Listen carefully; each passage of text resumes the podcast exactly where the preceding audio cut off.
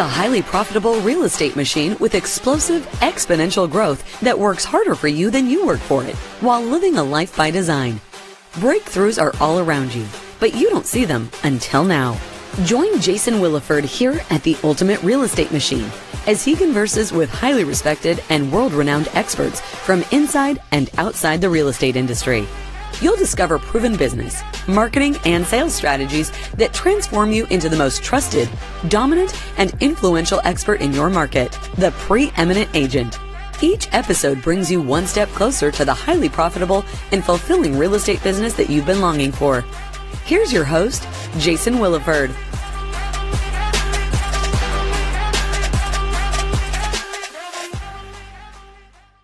I'll go ahead and uh, let Nate uh, tell uh, tell us about yourself and your business that you have there, Nate.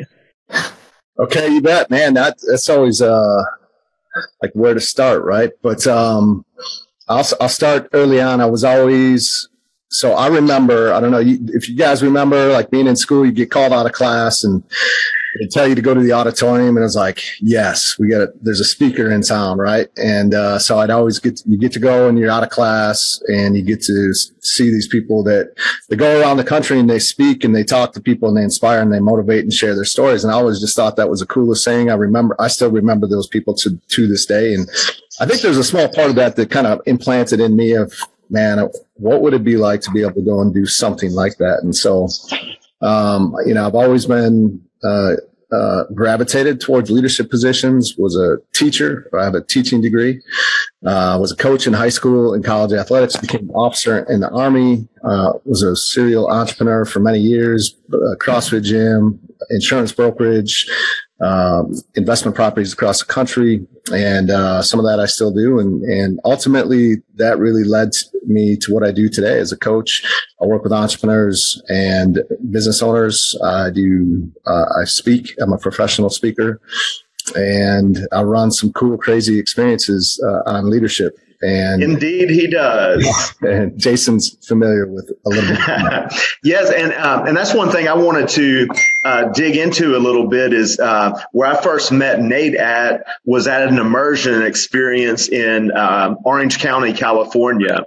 Uh, how many days was that event, Nate? I, I can't remember. three four. Four, four days. Four yeah. days. Yeah. yeah. Uh, you kind of lose track of time, uh, but uh, the breakthroughs that I had mentally, even though it's a very physical event, and for lack of better analogies, I like to call it like a simu- It's like a simulated Navy SEAL boot camp in a way. Uh, so it's a very physical event, uh, uh, but the mental breakthroughs that it trains your brain uh, to have those breakthroughs is very amazing uh, because I still have them now. Uh, the breakthroughs, the mental models that, like when I'm under the gun and I'm under stress, where I used to, you know, have faster knee jerk reactions, and it may even when I am in a rush. Hey, uh, slow. Uh, uh, what what is that saying? Uh, that military saying? Slow, slow smooth, is fast. Smooth fast. What what is it? Slow is smooth. Smooth is fast.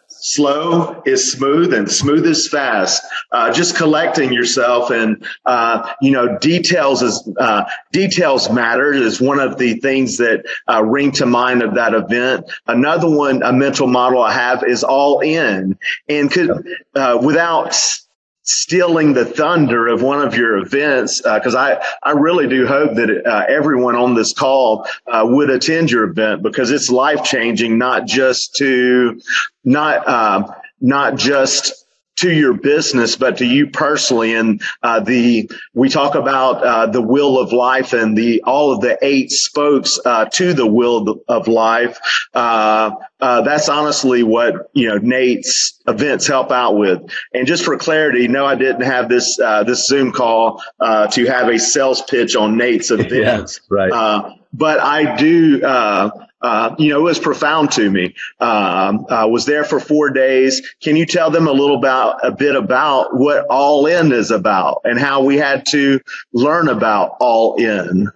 If yeah, all in or you're not. Yeah, absolutely. I mean, that's many people think they're all in in life, right? And it's very clear very quickly, especially that's part of the reason we do all these physical evolutions at the beach or because when you when you're tired physically and when you're stressed physically we're going to see who you truly are right we're going to see who you truly show up as when you're home and things are hard and stress and pressure is, is high because we all have stress and pressure in our life and so there's a lot of times where we think we're all in, but we're really truly not. And sometimes it, it, takes someone like myself to actually point that out to people. And it's a hard pill for many to swallow. But when they realize that you know, we're really just there to help you, to, to help you see some things that you're not seeing yourself and your eyes can get open to that. And if you're open to that possibility and that new perspective, then it's a big shift and big momentum, similar to what I kind of think I, I'm hearing you say, Jason, that like your eyes were open to that. Man, I thought I was all in, but I really wasn't. So there's a good story that I could tell real quick that I think, you know, when you talk about commitment, I, to me, that's like either you're all in or you're not. You're either committed or you're not. And there's, there's a saying that goes, be be as co- so committed that you would move a mountain with a shovel if that was what's required, right? And that's always sounded like an incredibly cool story and saying. But is anyone really going to move a mountain with a shovel? And there is actually a story of a man in India back in the '60s that his they lived in this remote village, and there was this this small mountain in between them and and like a hospital and kind of like civilization, right? Direct line. If he was able to go through the mountain, it was about a kilometer um, just under a mile, right? But the road to get there was actually 70 kilometers around this mountain. And his wife needed care and wasn't able to get there um, as fast as they would like. And he was like, I'm never going to let that happen again. And so he would work in the fields. He, sell, he sold his three family goats. This is a true story. And so that he could buy a hammer, a pick, and an axe. And he literally would work in the fields all day to provide for his family. He'd come home in the evenings and he started to like literally with a shovel and a ha- hammer and a pick built a road. It took him 22 years to build this road through. The walls were 25 to 30 feet high. And, but he, he was committed. He was all in. Like mm. that's what all in is. And he, he, he uh-huh. built this road so that not only his wife could get that care, but if anyone else ever needed, you know, this emergency care, they would be able to go and get it in the time that they needed. So that's what we talk about when we talk about all in. Um, and I think it ties in because another mental model that I even thought of while I was at your event was uh, David Goggins says that when you think you're at 100% capacity, you're not. You're yeah. really at 40%. And yeah. that was just a, a big uh, mindset shift for me, even while I was doing your event, uh, that, hey, you aren't at 100%. You're at 40%, just being that there's a lot more left within you that you have to give. Yeah, we tend to, as human beings, we tend to uh, put some some limits or some governors on ourselves, right? And um, 75, 80, even maybe 90% of the time, it might, compared to everyone else around you, right? If you, if you're a high producing person compared to everyone around you, it could, it could, it looks and the perception is that you are giving everything that you have, but you really aren't just because like you're that much further ahead of the game than everyone else. But yeah, the Navy SEALs, David Goggins, it's so true. You can do, you know, when you think you, you've given everything you have, you're really truly at 40%. We can always give a little bit more. We can always dig a little bit deeper. Um, you know, it's like the analogy of if your, if your son or your daughter is drowning in the lake, but you're exhausted, like you and you feel like you just don't have anything in you to go any further you're going to find something to go and to save your child from from the, from drowning in the water right like you're just going to go do it and uh, that's kind of that that mentality or that concept um, I, have told very few people this, and this won't uh, take this out of. I don't want this on the show, uh, but I did want to bring it up for you guys. Uh, when I was in Puerto Rico, uh, I saved a little boy from drowning, um, and uh, we were, and it's a, a, friend of mine that I won't name a name, uh, but the, the boy was out in the ocean. He was out farther than he uh, thought. There was undertow uh, uh, there, and uh, the the undertow was there. He was used to swimming in lakes and stuff. He was he's a young boy and was out there by himself.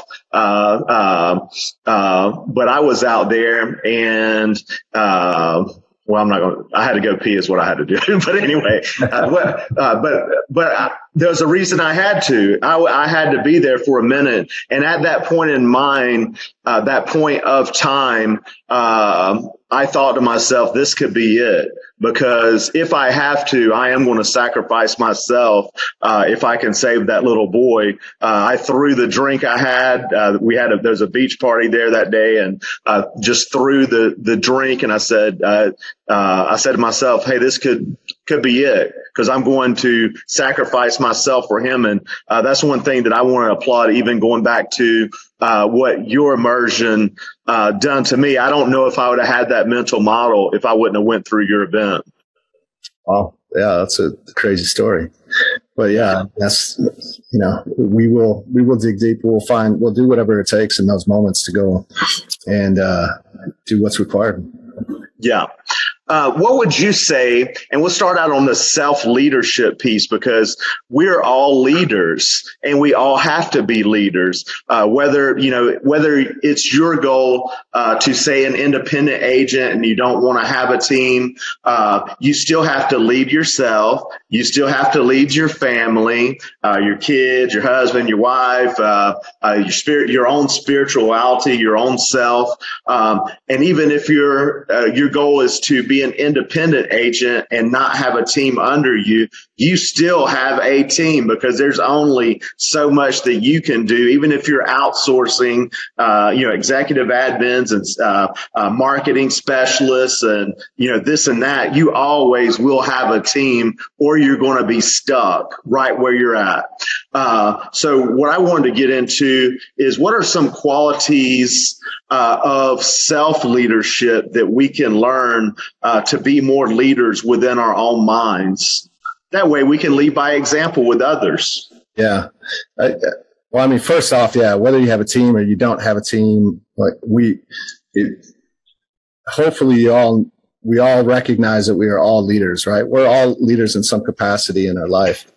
Um, if, if, from the solo entrepreneur all, on the way, all the way up to the person with the big team, right? The solo entrepreneur, you're leading your clients on a daily basis, right? You're lead, the way that you no. lead yourself in your community is going to be something that people are watching and taking notes of and, and is going to be a dis- deciding factor on how fast you can and how successfully you you will grow your business you know just talking from the business side of things. But i yeah it absolutely 100% does start with us. Um, i think there's it's also important to rec because we're always we're all you wouldn't be here inside of this call inside of the show if you didn't want to become better, if you didn't want to improve, if you didn't want to scale your business and, and, uh, you know, create the lifestyle that you have in your mind that you want to create for yourself, have the success that you want to have for yourself, have the impact that you want to have. And, and we do need to start, uh, with ourselves and, um, you know, in order to go and to carry that over into how we lead others. Right. But the other piece to that is just to recognize that like, because sometimes the voices are strong inside of our head, like asking ourselves who the heck we think we are, or like, man, I can't do this, or or you get overwhelmed and you got pressure and stress from all other areas, whether it's to kids, a spouse, or or what what else is going on, or or some catastrophe happens, or you know something happens to someone that's close to you, right?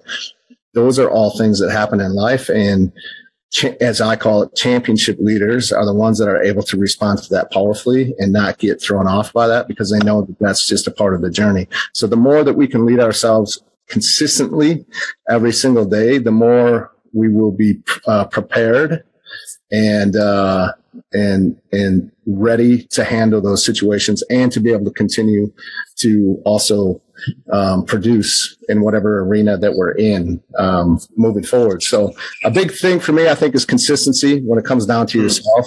We all know what we should be doing, whether it's in our you know our fitness. Our family, our finances, or our faith, right? Those are kind of my, the big four quadrants that I look at and live by. And um, everyone knows that we should take care of our body and we should work out. Everyone knows what we should and probably shouldn't be putting inside of our body.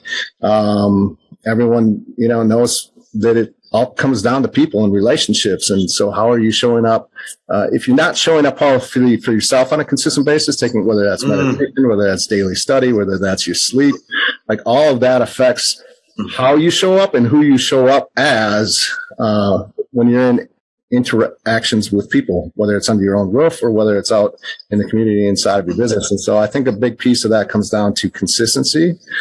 Like, you know, start from where you're at. Number one, don't beat yourself up for where you're at because you, you're here, right? Wherever you are right here, right now is, is where you are based on what, whatever decisions you made leading up to that point. Doesn't mean that that's who you need to continue to be. And if there's some areas of improvement, we just got to take little steps every single day and be consistent over a long period of time. And if we do that over a long period of time, eventually we'll look back and be like, wow, I, I like, hey, I've came a long way.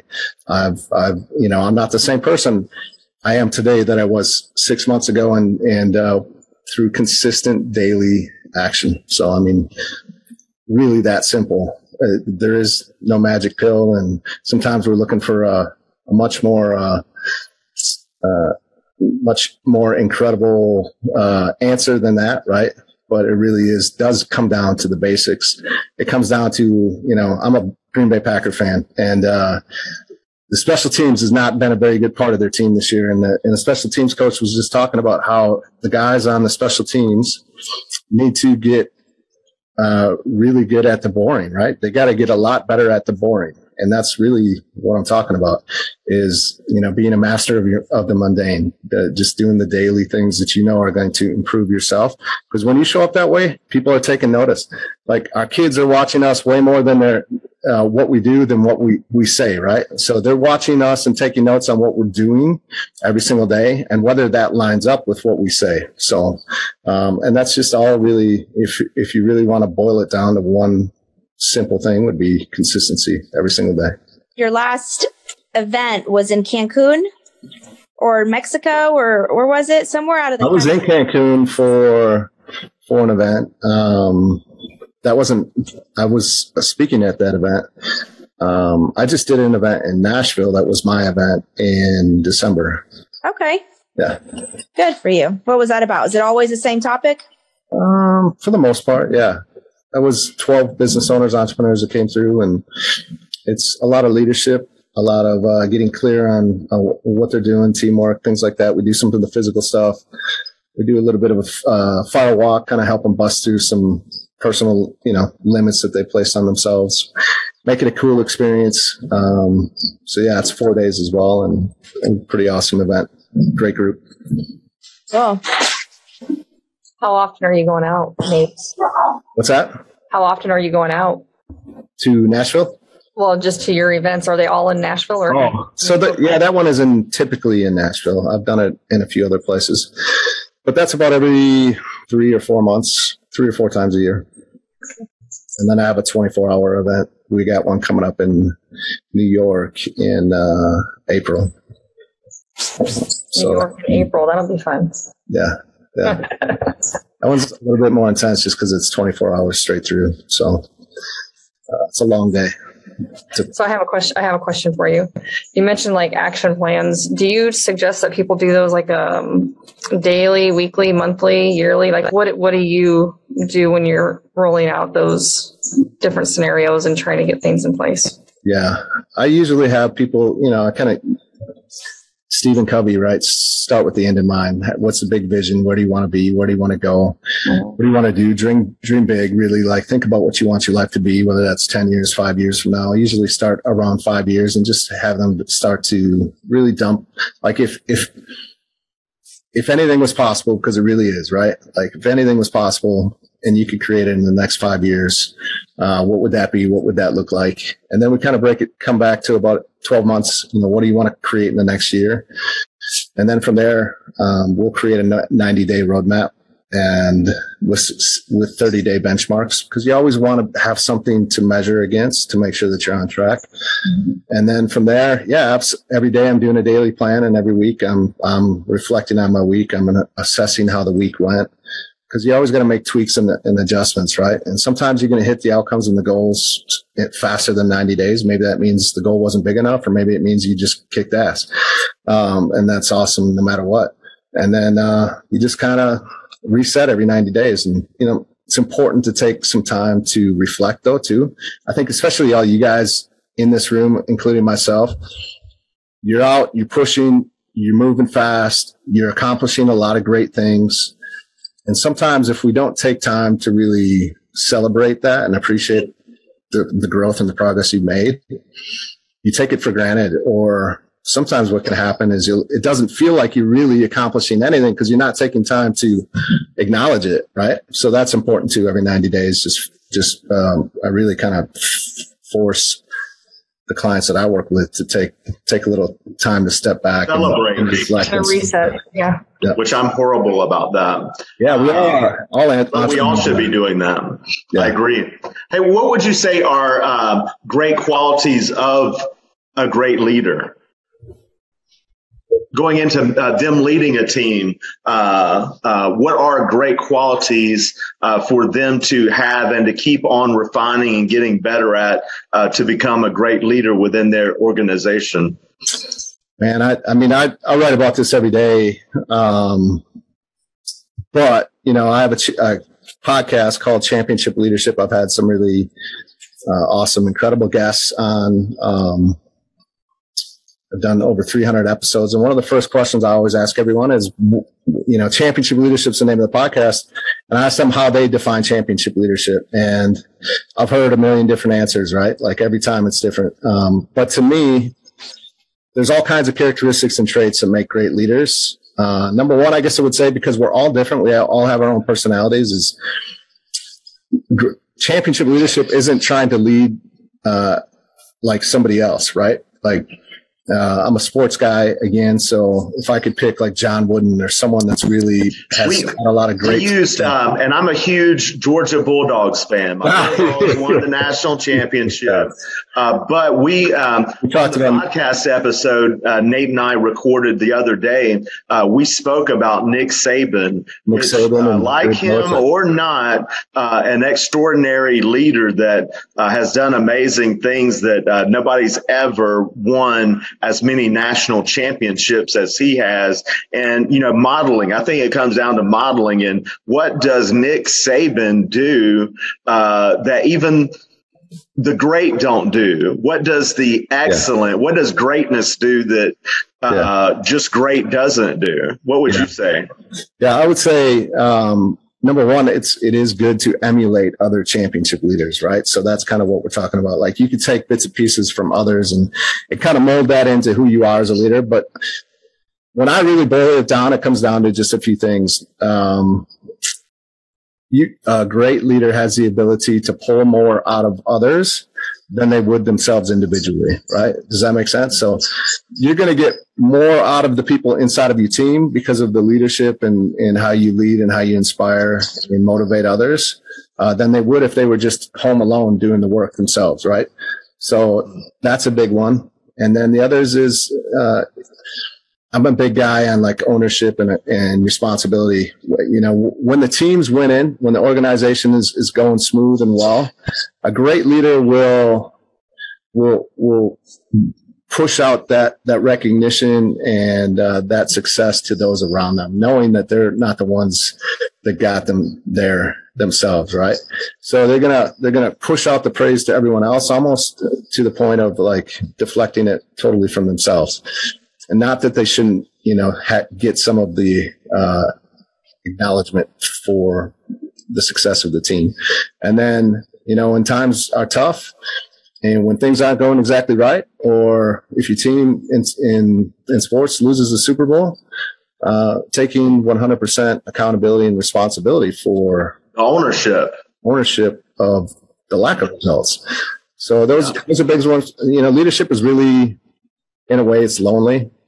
Meaning, there's a it's a big burden and a weight that you carry, but you do it willingly because you you want to want to lead. And leadership is all about others and not about ourselves, right? It's it's all about people and not our own agendas. I don't think great leaders go. They can ha- they can have short term success, but I don't think they have long term success if they're just in it for themselves. Um, you mentioned the lonely piece of it. That um, hey, it's uh, it can be lonely being a leader. Can you unpack that a little bit more for us? Yeah, absolutely. I think that goes back to again, uh, hey, when things are going well, I'm, I'm going to lift everyone else me and acknowledge them for helping us to get there. And, and when it's not, like it's, it's you, the, the light is solely on you and, and you're going to own it. You're not going to deflect blame to others and you're going to take it fully for yourself because you, the buck stops with you essentially. Right. So I think that's where it can get lonely. Now I am a big, you know, you might have heard some people say as the leader, you shouldn't cross lines between personal and professional or whatever. Uh, that was definitely a, uh, kind of a, a thing in the military. And I never totally fully agreed with that. Right. I wanted to create great relationships with my people so that they knew who I was and where I was coming from. And they also knew that I wouldn't ask them to do more than I was ever willing to do myself. Mm. And so I wanted to get to know them. I created relationships with them. I created friendships with them. What I was, but also at the same time, mm. they needed to know that like if there was ever a line that needed to be uh, drawn in the sand and I got it, it's time for me to put my leadership hat on, that I would do that. And I wouldn't, and I would do it with, without hesitation. But they would also know that it wasn't personal. Like we could still be friends, you know, when we go home that night and, and joke around. But when the situation calls for it, as a leader, I'm going to step up and, and I'm going to, and I'm going to hold that. So if you, you know, it is, Which a, is a fine line in an organization. It's a fine line when you uh, create uh, the friendships uh, uh, because, you know, some folks will if you give an inch, try to take a mile. And the, uh, well, I'm talking about deep friendships. And sometimes I've experienced that in the past where, uh, others can think that, uh, uh, that the others are getting favoritism because they're one of Nate's buddies type thing. Uh, how, how, do you handle, you know, things like that, like from a cultural standpoint? That's right. Uh, yeah, you just have to. That's why it's such a fine line. You you can't allow that to happen. You, you got to make it very clear that, yeah, hey, like when I was in the, in Kuwait and I was the leader of 42 men in this platoon, there was one soldier that was became a very close friend of mine, uh, still is to this day, and uh, you know we lifted, we did a lot of stuff together. Um, but you know, if there was a hard conversation to be had, it, it was had. It wasn't hesitated on. I think if you if they start to see there's some hesitation or that there maybe is a little favoritism going on, uh, then more than likely there is, right? And so um, I was very careful not to allow mm-hmm. that to happen. Great point. Uh, what are uh, I got one last question, and then I will let uh, um, I will let them ask any questions they would like to uh, uh, pertaining to leadership. Uh, what strategies did you learn being a platoon leader in the military that you utilize in business as a leader? Going back to commitment, consistency, I mean, yeah, just, and just about everything. Uh, a lot, a lot draws back to that time and that experience, but uh, details matters huge, right? Um, communication obviously is really, really huge in the military. I mean, the reason that we train and do what we do is, you know, in the case that you are, um, you know, like I was in a foreign country and you have a mission and you need to execute on that uh, if you get up in order as a as a leader, um, number one, the people need to tr- be able to trust you and know that they and be willing to want to follow you, and that's all done through training and how you show up every day. That goes back to that consistency, being consistent. Because all right, is this someone that I can that I want that I will be willing to follow and and do what he says when all the chips are on the line, the bullets are flying over your head, right? Uh, can can I trust this guy? And uh, a lot of that happens through who I show up as every single day. Um, the, com- the communication that I have, is it really open communication or is it, well, he says it's open lines of communication, but every time, every time I try and talk to him, he's, mm-hmm. he's not available, right? Um, Common mistake yeah, can, are you, is he connected with his people? Um, you know, discipline, right? military gives you a kind of discipline. And that's when we talk about leading yourself. There's certain standards in the military. And, and so as a leader, you want to be creating those standards. You want to be the standard in your organization that other, there's a minimum standard. And then there's the standard that we set as leaders. Cause as leaders, we don't just shoot for the minimum. What happens if, um, we are in real world situation and you're in real estate and, and everything, a deal starts to fall apart and you're getting calls from everybody and, and you're getting people coming at you from all, are you going to wilt to that pressure?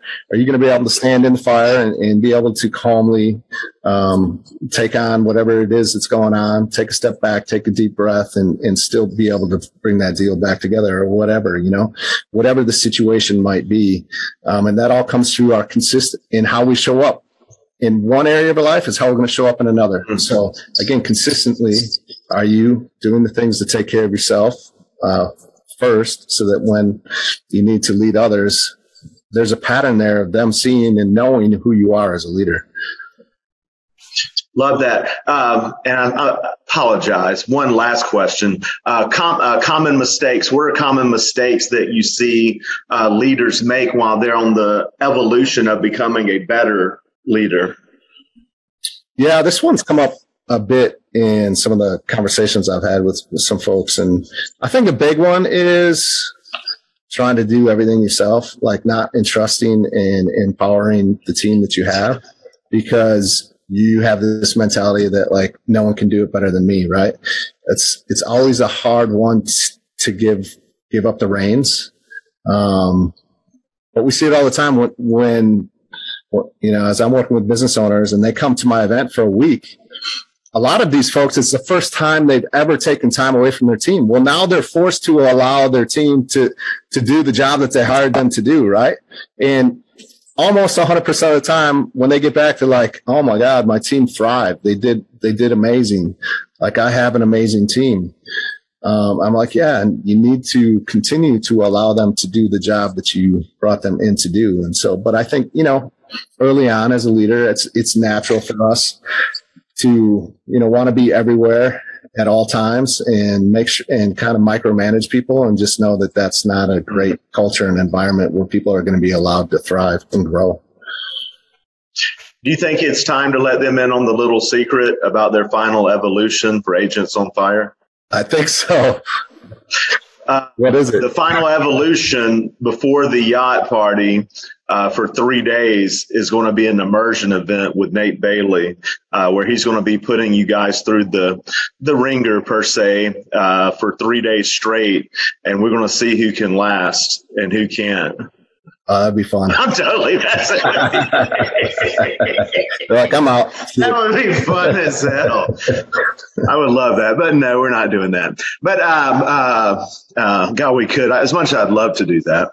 Um, uh, let's uh, let's hop on to any kind of like questions. Anyone have any questions uh, for Nate uh, to championship leadership? How you can become a better uh, leader within your organization? I do. Cool. What you got, uh, Miss Angela? What do you recommend? You know, like I'm looking to hire an assistant um, as a leader when you're, you know, expanding your team. Obviously, you want hardworking people, but what questions do you ask? What do you look for? Any characteristics or anything that you can help during the interview process? Yeah, that's a, that's a good question. I mean, I really think it comes down to obviously a lot of conversation and and just questions about I just like to get to know the person and what that requires because when you sit down with somebody, especially someone that that you don't know and especially somebody that is looking for an opportunity with you, right? A lot of times they're, obviously putting on their best best face, right? We all do. Yeah, and as they should. And uh, they're, they're going to try and tell you a lot of things that they think you want to hear, right? Most likely, uh, the majority of people will do that. And so it really requires, I would say, just trying to really dig deep with them, like get past a lot of the surface level answers that they're going to give you. Really try to get to a feel for, you know, who this person is and could I see myself working with them? Would they be, you know, if you have other people on your team, I don't know if you do or not, but if you do, then obviously that's that's a, a big piece to it too. Will they fit into this? Will they fit into the culture and where I want to go? What's their aspirations? What do they want to do? What do they want to accomplish? Is there room to allow them to grow? Because you want people mm. want to mm. grow. You don't want people that Amen. like, ah, I just want this position and that's all I really want. I call it a, a ladder to ascension. Yeah. And uh, you have to have a ladder of ascension within your organization that allows people uh, to grow within the organization. Yeah. And even if, And even if there isn't necessarily that next phase for them to go, maybe number one, but they're an amazing person and they can really do the job at a high level for you, um, then maybe it's still a great fit, right? They're going to come and they're going to serve you for the purpose you needed them for the time. And then you get to see them go uh, years down the road or whatever and, and flourish and, and turn into the leader that they want. I mean, I think that's awesome as well. But yeah, I mean, it really comes down to what I just talked about. I would really dig deep with them and try to get them to know the real person and who they are, what they want, what drives them, what's what inspires them, um, and uh, how committed they are, how committed, how committed are they really, and how consistent are they also uh, in their other areas of life, possibly. Yep, and we can do that. You know, I mean, you can do that through people. You know, social media is a great one, right? Is mm-hmm. what they're putting out there, lining up with the person that's sitting in front of you and talking to you, right? And not everybody's putting their their not and as they shouldn't necessarily put all their dirty laundry out on social media, but you get a good feel. Um, uh, you'll be surprised at what you see. I, uh, and I think Mr. Nate is suggesting that, uh, per his military terms, do some social media recon yeah, before recon. you hire someone, um, because um, I know that's always been a, or not always, it became a part of our our hiring process, just like any decent hiring process, you're going to do some research. Uh, and there are times you'll be amazed at what you find. Uh, uh, just personally, and I'm not uh, saying for everyone's brand, but you know, we did a lot of advertising, like on Christian radio, and this one agent in particular uh, started doing some research, and there were like very recent photos of you know chugging a bottle of vodka with hardly no clothes on at the lake. You know, uh, that's just what we uh, we didn't want that aligning with our, our particular brand. Um, uh, you know, we done, we knew that by doing just some, you know, uh, some social media recon. Yeah. Um, one other thing would be, you know, give them a task, give them something, give them a test. And, uh, mm. again, details matter you know see, see see how they handle that. I mean most people nowadays like they have a hard time following the very simple direction. And i imagine especially in your industry details are extremely important. And when you're dealing with with helping somebody find their dream home or whatever it might be one of the biggest purchases they're ever going to make like there's and the more regulations that we get every single day that we, it seems like we're living right like there's a lot of or an executive admin in real estate in particular details definitely matter because great salespeople the greatest uh, the greater the salespeople that I've experienced through 22 years of 100% commission sales, the greater that they get in sales, usually the less organized they are. Yeah. So, as what you're basically doing is hiring to your weakness, uh, some of your weaknesses anyway. Your weaknesses, honestly, your strengths, honestly, should not be that, hey, I am super duper the most organized person uh, out there because it's usually going to, your sales uh, uh, skills is probably lacking. Uh, if so, so you're wanting to hire to that, and that's exactly what an executive admin is. And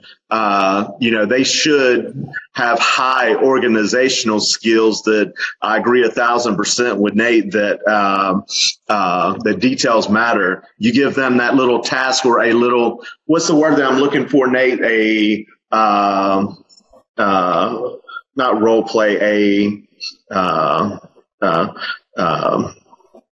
you long story short, an audition. Yeah. A quick little audition. Hey, here's a, a task for you to do. And, uh, you know, before you hire them, uh, a thousand percent on making sure that, you know, you guys align. And, um, I also personally believe in, uh, a 90 day, uh, probation period without calling it probation period.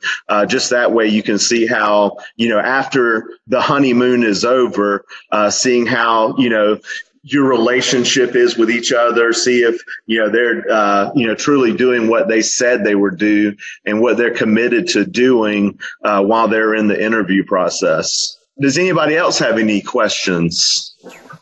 Comments, concerns, anything that you would like to add on as it pertains to leadership? Yeah, I'd like to add to that. Um, Nate, I got a question for you. you know, you talk about the common mistakes of doing everything yourself. And what happens is when you do that, you kind of become addicted to the minuscule tasks, in my mind. And uh, I've been a victim of that. Where I've been defeated even worse is where I would hand those tasks off and I would run into two types of people. Okay. I would run into the the people who like to change the rules. Okay. So you would you would sit down with somebody, you would show them how you want to do something, and then all of a sudden, a week or a month or six months later, they're doing it totally different, and they didn't ask or tell you. And and I've always told people that when employees change the rules, it's just cancerous to the company. Okay. I've also run into the other side of the fence where you train people to do something and all of a sudden they just can't seem to remember how you train them. And you keep telling them and you keep telling them and you keep telling them. And then it gets to the point where you just got to take it back. So how do you create that layer between yourself and the employee to where you can really trust what you're what you're passing off? Because that's that's where I see several times. Yeah, I mean, it all comes down to some some kind of a, a system of checks and balances, right? When you got somebody new, I mean, number one, how much training are you giving them? How clear how clear are they on your process and system?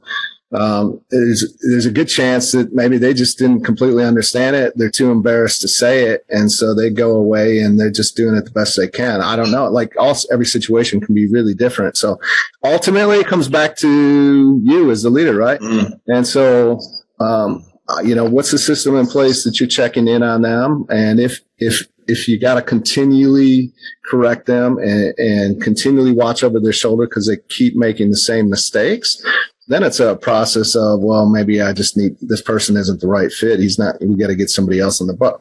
I get it as entrepreneurs because I have a lot of friends and clients in in this situation where one's a, a, pest control company and they're just dying for people and so what happens they end up hanging on to the people that that just aren't aren't aren't cutting their weight but they're better than nothing right well i would argue that they're not better than nothing that that uh, you'd be way better off cutting them loose because now they're they are a cancer to the culture because everyone else sees well this guy's able to do this and that's not how it's supposed to be done. So maybe I'll just do whatever I want to do right? So now you got cancer spreading quickly throughout your entire company because you were afraid to get rid of this person because mm-hmm. you had this scarcity mindset that you can't go out and find somebody else to do it or that I've been there. you're too busy because you don't want to take the time to train.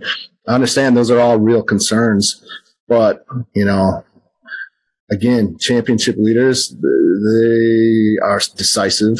And if, if there's not somebody there that's, that's just simply truly isn't able to pick it up or is, is just uh, blatantly not doing what you're asking them to do, then they got to go and you got to find somebody else to fill that hole and maybe pick up the slack until you can, right? Um, but ultimately, it comes down to like, are you continually communicating with them? Are you continually checking in on them? Um, or somebody else in your team, depending on how big the organization is or how many people, right? If you have mid-level leaders that can do that, now they report to you and you don't have to do all these checks, but there's some system there to do that, to correct, to, to consistently train and give them opportunities to grow. Um, and then entrust, you got to empower them to go out and do it. And then again, but there's still periods of time where you're going to check in to make sure that it's, it's, it's getting done. So, yeah. Yeah. What, what I'd like to add to that is, and I, it came from Deming, and Deming said that uh, if you're having the same problem over and over and it's different people, it's not a people problem, it's a process problem. Uh, it could be a process problem in your hiring process that maybe you're hiring the wrong people. Uh, it could be a problem in uh, your sales training system uh, because when you're training uh, not just your sales team, but when you're training people in uh, in general.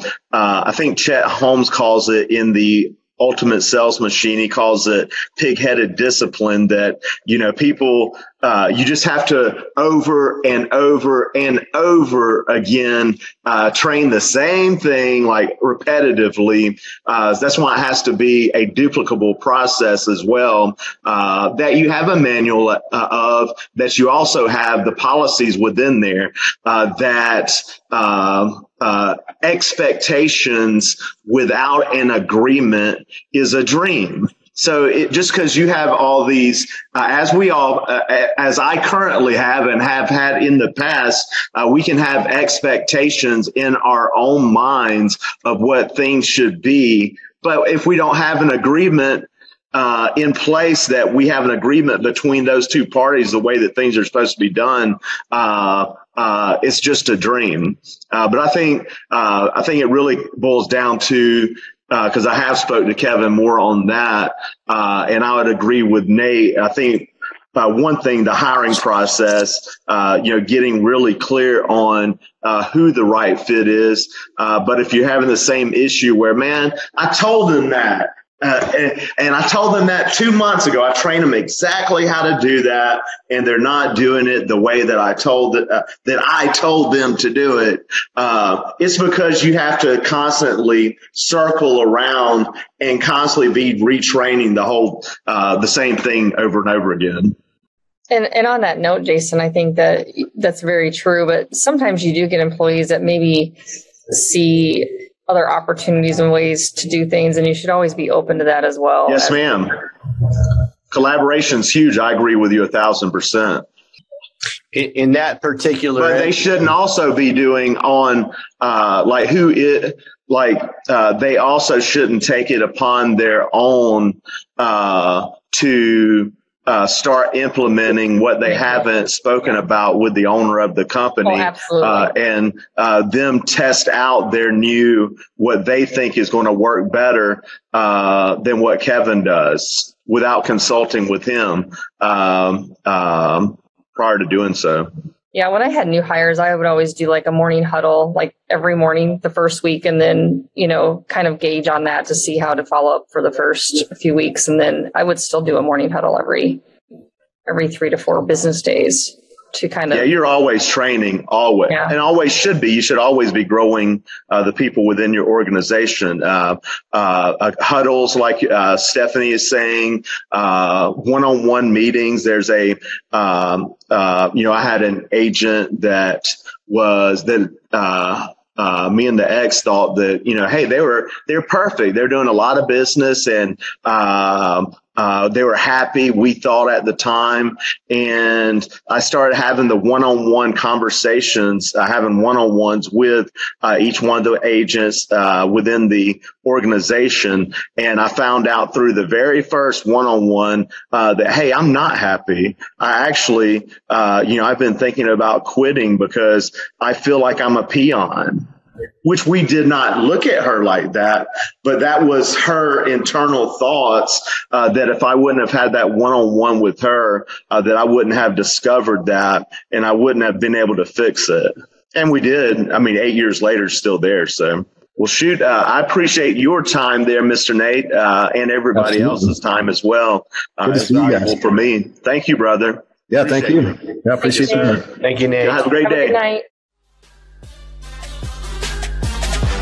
That's it for this episode of The Ultimate Real Estate Machine. May your real estate machine be extremely rewarding, fulfilling, and life changing for you and all the people that you impact. Claim those skyrocketing results that you demand from your real estate business. Subscribe to the show for more content like this at ultimaterealestatemachine.thepodcast.com. And don't forget to leave a positive rating. Thank you for joining us. See you on the next episode.